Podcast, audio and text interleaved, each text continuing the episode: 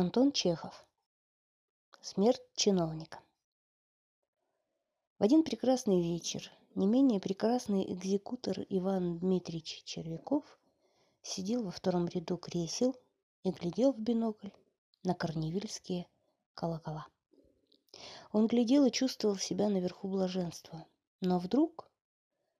В рассказах часто встречается это «но вдруг». Авторы правы.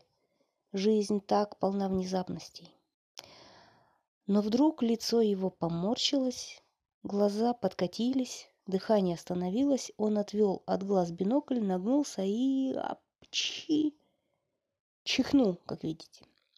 Чихать никому и нигде не возбраняются. Чихают и мужики, и полицмейстеры, и иногда даже тайные советники.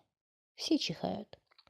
Червяков нисколько не сконфузился, утерся платочком и, как вежливый человек, поглядел вокруг себя – не обеспокоил ли он кого-нибудь своим чиханием.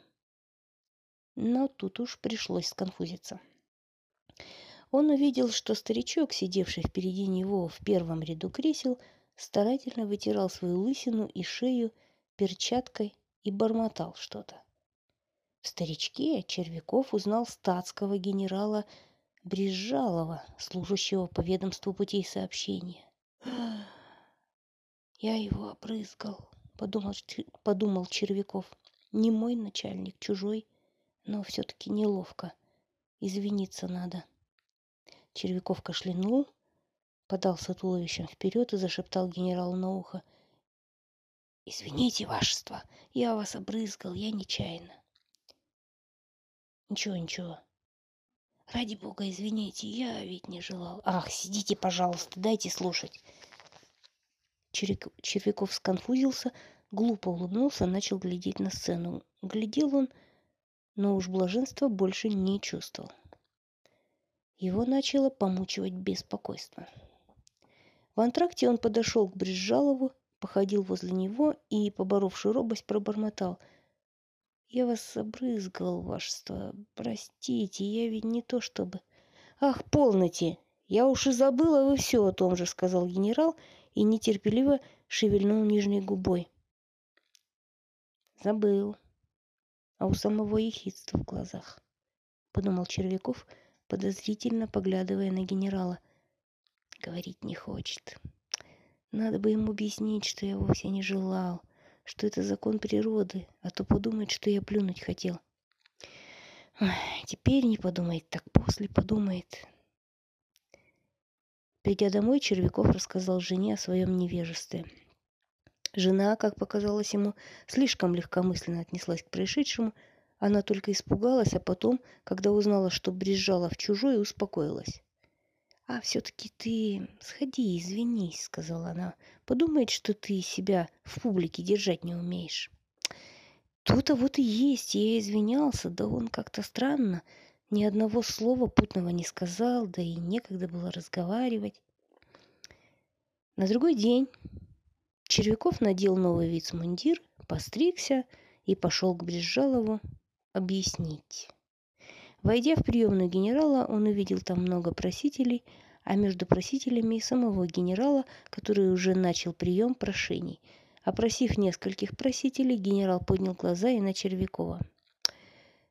«Вчера в Аркадии, ежели припомните, вашество», — начал докладывать экзекутор, — «я чихнулся и нечаянно обрызгал из... Какие пустяки! Бог знает что! Вам что угодно! Обратился генерал к следующему просителю. Говорить не хочет, подумал Червяков бледнее. Сердится, значит. Нет, этого нельзя так оставить. Так я ему объясню. Когда генерал кончил беседу с последним просителем и направился во внутренние апартаменты, Червяков шагнул за ним и забормотал. «Вашество, Ежели я осмеливаюсь беспокоить вашество, то именно из чувства могу сказать раскаяние, не нарочно, сами изволите знать. Генерал состроил плаксивое лицо и махнул рукой. «Да вы просто смеетесь, милость зарь!» — сказал он, скрываясь за дверью. «Да какие ж тут насмешки!» — подумал Червяков. «Вовсе тут нет никаких насмешек. Генерала не может понять. Когда так, не стану же я больше извиняться перед этим фанфароном. Черт с ним, напишу ему письмо.